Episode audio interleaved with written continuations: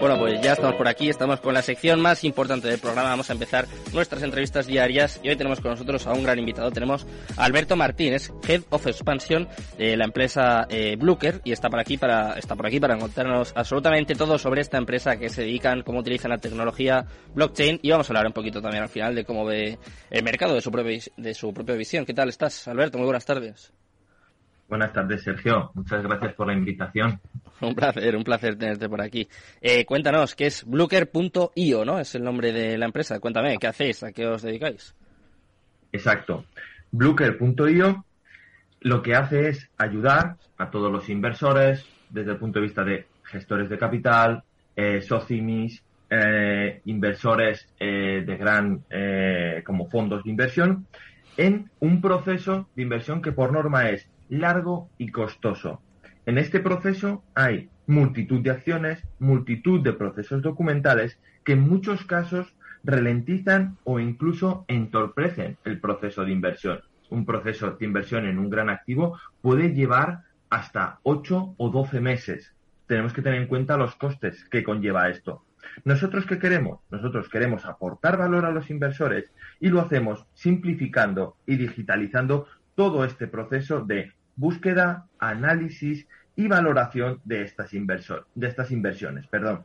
Nos centramos, como os he dicho, en estos inversores de gran volumen para en un futuro poder dar entrada a inversores más pequeños, democratizar esta inversión para que puedan entrar en las inversiones con estos grandes players. Mm. Entonces, ¿cuál es el objetivo, Alberto, de, de? Eh, facilitar el acceso, eh, como decías tú, democratizarlo, que puede invertir cualquier persona. ¿Cuál es un poco el objetivo a día de hoy y el que tenéis marcado para, para más adelante? El objetivo a día de hoy es reducir todos los costes para estos grandes inversores a la hora de estudiar, buscar y valorar estas inversiones reduciendo ese periodo, ese periodo de 8 a 12 meses a incluso dos meses. Con el proceso de digitalización, estos inversores se van a poder centrar en esas actividades clave que son importantes para su negocio y el resto no las omitimos, las digitalizamos para que puedan seguir llevándose a cabo, pero que nuestros analistas no tengan que invertir su preciado tiempo en, este, en esta serie de acciones. Mm. ¿Y cómo, cómo surgió esta idea? ¿Cómo se os ocurrió? Eh, no sé, ¿tenéis eh, o teníais alguna llegada, algún conocido que tenía estos problemas y vais a, a solucionarlo? Eh, no sé, ¿cómo, ¿cómo se ocurrió? Esto nace de, de la experiencia de 10 años eh, ayudando a fondos de inversión, cadenas hoteleras e inversores privados a realizar este tipo de, de inversiones y cómo una y otra vez los procesos de inversión se ralentizaban, muchas veces se entorpecían o incluso no llegaban a buen fin por todos estos procesos documentales tan tediosos, recopilar la información, a- a- aglutinar todos los datos para hacer esa valoración económica de si esa inversión era rentable o no. Por lo cual esto nace de 10 años de experiencia sufriendo este problema. ¿Qué hemos hecho? Digitalizar la empresa eh, originaria que era Gestintur Consulting and Investment y esto es un proceso de digitalización. Damos un paso hacia esta nueva era tecnológica para poder aportar más valor añadiendo tecnología. ¿Y estas grandes empresas te preguntaban por, por Bitcoin y, y por las criptomonedas? Hasta la fecha, hasta hace un año y medio o dos años, para ellos era un activo eh, residual, eran activos que, que no tenían en consideración, pues porque no formaban a lo mejor parte de las carteras de, de los grandes inversores, ni tampoco se concebían como medio de, de pagar una transacción, ¿no? Mm. Mientras que ahora, eh, bueno, aunque en Estados Unidos ya desde el año 2020 se empezaron a transaccionar eh, viviendas y edificios de oficinas por medio del pago de Bitcoin, eh, a día de hoy cada vez empiezan a tenerlo en mayor consideración. Pero no olvidemos que las grandes inversiones, cuando hablamos de edificios de oficinas, hoteles, grandes centros comerciales, los inversores aún están un poco lejos de la adopción de, de estas monedas simplemente por lo que se suele decir, ¿no? Esa volatilidad que tienen a la hora de conservar su valor. Mm. Sí, yo he contado aquí alguna noticia de gente, incluso aquí en España, ¿eh? que ha podido comprar una casa. O... En Estados Unidos creo que es más común, incluso con NFTs. He visto, he visto noticia, pero es verdad que estamos todavía muy lejos de, de, esta opción. Sin embargo, yo quiero saber, eh, dentro de vuestra empresa, dentro de Blooker.io, ¿cómo utilizáis la tecnología blockchain? ¿Para qué sirve? ¿Cómo os facilita el proceso a vosotros? Si lo hace. En este caso, la tecnología blockchain eh, nosotros la utilizamos, la vamos a utilizar en dos fases, porque debemos entender que la tecnología blockchain nos aporta funcionalidades y podemos optar en cada una de las fases por cada una de ellas. Hmm. Nosotros, en este primer momento, lo que estamos utilizando es utilizar esa funcionalidad que aporta blockchain respecto a la trazabilidad y a la creación de las identidades digitales. Esto quiere decir que nosotros utilizamos blockchain para crear un entorno seguro y confidencial para que todo este proceso documental entre dos grandes inversores pueda quedar registrado y trazado. Mm. Al registrarlo y trazarlo, podemos automatizar la firma de documentos, podemos eh, digitalizar todo el proceso de la recopilación legal de, las, eh, de los activos. Toda esa parte tan burocrática puede quedar registrada para que sea inmutable eh, dentro del proceso de inversión. Mm. Pero lo bien, bien es cierto que dentro de nuestro segundo stage de desarrollo, lo que queremos hacer es utilizar ese entorno y crear una comunidad completa en la que cada uno de estos inversores, de estas socimis, de estos gestores o eh, rentistas de estos activos o incluso las grandes consultoras puedan tener su propio nodo y puedan crear un ecosistema cerrado en el que puedan transaccionar tanto activos como servicios como información de forma absolutamente descentralizada entre ellos. Mm. Qué bueno.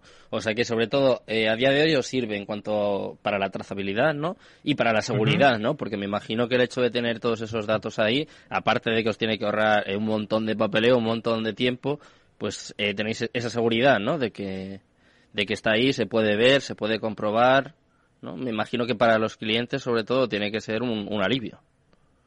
Exacto. Yo siempre pongo el mismo ejemplo, ¿no? Eh, cuando tú quieres realizar una inversión dentro de tu propio país, tú conoces, es probable que conozcas al vendedor, o si eres el comprador, eh, perdón, si eres el, vendedor, conozcas al comprador, conoces el marco legal, conoces la documentación necesaria. Hmm. Pero ¿qué ocurre cuando se quiere hacer una inversión transfronteriza? Si quisiésemos comprarnos una, un hotel, un edificio de oficinas o un centro comercial eh, en Latinoamérica, necesitamos un entorno en el cual tengamos la certeza de que el interlocutor que hay al otro lado es una persona real, que no estamos sufriendo algún tipo de engaño o que esa persona no tenga la, posición legal o, o los mandatos adecuados para realizar esta transacción. Blockchain nos aporta eso, seguridad, acercando posturas que pueden estar a miles de kilómetros y tratarlas como si fuese eh, la empresa del edificio de al eh, estoy leyendo por aquí que también nos sirve para automatizar los procesos burocráticos que no aportan valor a, la inversión, en este caso, de los clientes. Eh, cuéntame cómo es esto y luego me estoy poniendo un poco en la piel de los oyentes que habrá alguno que dice, uy, ya, estos, estos son menos puestos de trabajo, ¿no? Habrá gente que diga, ya empiezan, ¿eh? Ya empieza aquí las máquinas, tal. un poco esa, esa teoría. Sí que es cierto, sí que es cierto que los procesos de digitalización ahorran muchísimo papeleo, pero ¿cuántos, ¿cuántas tareas al cabo de nuestro día no hacemos en nuestros trabajos que decimos, es que entro a trabajar a las 8 de la mañana y hasta las 10 de la mañana tengo que estar haciendo la misma tarea rutinaria que qué hace? Quitarme tiempo de hacer un research de mercado, eh, ampliar mi red de contactos, eh, investigar otros mercados, va en pos de la eficiencia, mm. eliminar las tareas que no aportan valor a nuestro negocio. En este caso, cuando hablamos de que la digitalización reduce puestos de trabajo, mira, no, no lo voy a negar, pero en nuestro caso no es así, porque lo que hacemos es liberar a esos analistas de inversión de estos, de estas gestoras de fondos o de estos fondos de inversión, o incluso a los partners, a centrar todos sus esfuerzos en definir si esa inversión cumple con todos los márgenes de riesgo o no, o si va a ofrecer la rentabilidad que queremos. Realmente, invertir una hora o dos horas en remitir documentos para que la parte A o la parte B los revise, los revise con su abogado y cada uno los firme, pues todo eso se puede hacer creando una única fuente de verdad, que es lo que nos permite hacer blockchain, mm. y el proceso se automatiza y solo en el momento que tu presencia sea requerida tú lo vas a poder hacer, pero el proceso sigue su, su desarrollo. Mm. Eh, estamos hablando mucho, Alberto, de pues eh, cosas, utilidades que tiene a día de hoy la, tecnología blockchain, porque claro, cuando hablamos de las criptomonedas, pues eh, va mucho más allá de la especulación, ¿no? Siempre, obviamente, no todos los proyectos tienen una tecnología que de verdad solucione algo o, bueno, que tenga un fin, pero sin embargo la tecnología blockchain está claro que a día de hoy ya tiene muchos usos y, que en el futuro, pues yo creo, espero también que tenga muchos más. ¿Para qué crees tú que, puede servir la tecnología blockchain en, los próximos años? Eh, no sé, ¿qué, ¿qué, puede cambiar? ¿Qué puede llegar a, solucionar? Mira, eh, yo veo la tecnología blockchain como eh, si en los años 80 o 90 nos planteásemos el tema de cuál es el uso de Internet, ¿no? Es, es algo tan grande, es algo que ofrece una serie de funcionalidades. Sí que hablamos mucho de la descentralización, ¿no? Mm. De, del todo el tema de los smart contracts que nos permite eliminar intermediarios a la hora de realizar cualquier acción, ya sea eh, a la hora de realizar una transacción económica. Eh, aquí sí que soy un poco crítico porque suplantamos en muchos casos eh, al banco por otra entidad, pero sí que se podría hacer transacción monetaria sin tener que solicitar a una entidad que me dé permiso o no, o me ponga trabas cuando quiero transferir más fondos a otro país, que muchas veces eh, a través de lo de transacciones fraudulentas nos ponen un poco coto a veces, ¿no? Mm. Pero luego se ha hablado mucho, mucho del tema de los seguros. Si, si yo a una plataforma subo X documentación requerida por este seguro, que el pago de la prima o el pago de la indemnización eh, se haga de forma automática, sin tener que realizar ese proceso burocrático de hablar con el operador, hablar con el seguro, que ellos lo revisen.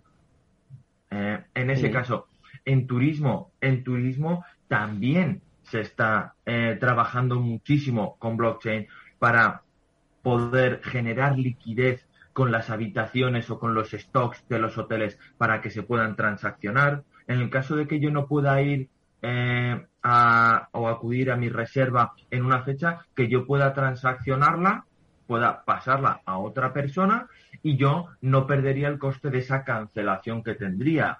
Múltiples, múltiples eh, objetivos que se pueden cubrir con tecnología blockchain, pero todos yo creo que tienen un punto y es la interconexión y la conexión directa entre usuarios que tienen un mismo objetivo. Y a partir de ahí, todos los objetivos que pueden tener los seres humanos. Claro, porque yo ya estaba yendo un paso más, Alberto, ya estaba pensando, ostras, pues esto para los, para los juzgados, por ejemplo, para los gobiernos, estaba pensando yo, anda, pues igual se tarda menos en implementar las políticas, ¿no? O en que tengan lugar los juicios, pero claro, no sé yo si, si aquí la otra parte estará, estará tan interesada. Eh, estamos hablando mucho de blockchain, de criptomonedas, pero claro, tú lo comentabas al principio, al final, o estabas comentando ahora también un poco la comparación con Internet en los años 90, más o menos. Entonces, eh, quiero decir, estamos muy al principio, ¿no? O sea, todavía queda mucho para que la adopción sea una realidad. Eh, no sé, ¿podemos poner un plazo o qué nos falta para que, para que la adopción pues, sea real y pueda estar en nuestro día a día? Creo que, al igual que, el nacimiento de Internet, a gran parte de la población, eh, como decía mi abuela, me suena chino, ¿no? Me suena, me suena chino. Y al fin y al cabo la gente empezará a ver la utilidad cuando consigamos implementar estas tecnologías en las acciones diarias del ciudadano. Un punto, has dicho tú muy bueno, para implementar esta tecnología en las acciones diarias del ciudadano, la relación con las instituciones eh, es para mí es el mejor camino, porque además yo creo que aporta una eficiencia a la aplicación de las políticas de los gobiernos, ya sean municipales, eh, autonómicos o estatales, para comunicarse, para que cuando un ciudadano tenga que realizar algún trámite que pide su municipio, para él sea fácil. Hmm. Debemos entender que siempre existirá una barrera tecnológica. Hay una brecha tecnológica, pues, eh, con la edad, con, eh, con la adopción de ciertas tecnologías o con los riesgos o la percepción de privacidad que quiera tener cada uno, ¿no? Pero yo creo que para mí el sector público es el más interesado en poder implementar esta tecnología para poder agilizar la comunicación con sus ciudadanos, que para mí es lo, lo primordial y el objetivo de estas instituciones. Ahí se les acaban las excusas, ¿eh, Alberto? Eso ya, eso de no trabajar, eso ya se ha terminado, ¿eh? cuidado, ¿eh? No sé yo si les va a interesar. Vamos, vamos. Ahí no se salva nadie ya y vamos a poder dejar de echarle la culpa a los funcionarios, nos vamos a quedar sin chistes, pero eh, también creo que les vamos a hacer la, la vida muchísimo más fácil a, todas las administraciones y a los administrativos y a todos los eh, funcionarios que trabajan en estas administraciones, haciéndoles sus trabajos mucho menos tediosos sin tener esas montañas de papeles que cuando entramos a un juzgado, cuando entramos a, Hacienda, cuando entramos a Seguridad Social, cuando entramos a, al ayuntamiento, todavía les vemos eh, inmersos o, buceando en estos papeles. Bueno, pues ahí dejamos la idea, ¿eh? la dejamos votando. Muchísimas gracias, Alberto, por haber estado aquí esta tarde con nosotros y nada, pues te esperamos muy pronto. Un placer. buenas tardes. Muchas gracias, Sergio. Bueno, me despido de Alberto y por supuesto me despido también de todos los oyentes, también del otro Alberto que está aquí del otro lado, me refiero a nuestro técnico. Ya te voy a dejar con Mercado Abierto, con Rocío Arbiza y todo su equipo. Te recuerdo, eh, Bitcoin está subiendo un 5,76% y hemos vuelto a superar el nivel de los 30.000. Parece, parece que empezamos esta semana con buenas noticias y mañana hablamos de criptofiscalidad y además educación financiera con los amigos de Belobao. Así que si quieres saber un poquito más sobre criptos, nosotros también vamos a intentar hacerte la vida un poquito más fácil. Muchas gracias, muy buenas tardes y Cripto Capital, tu demon.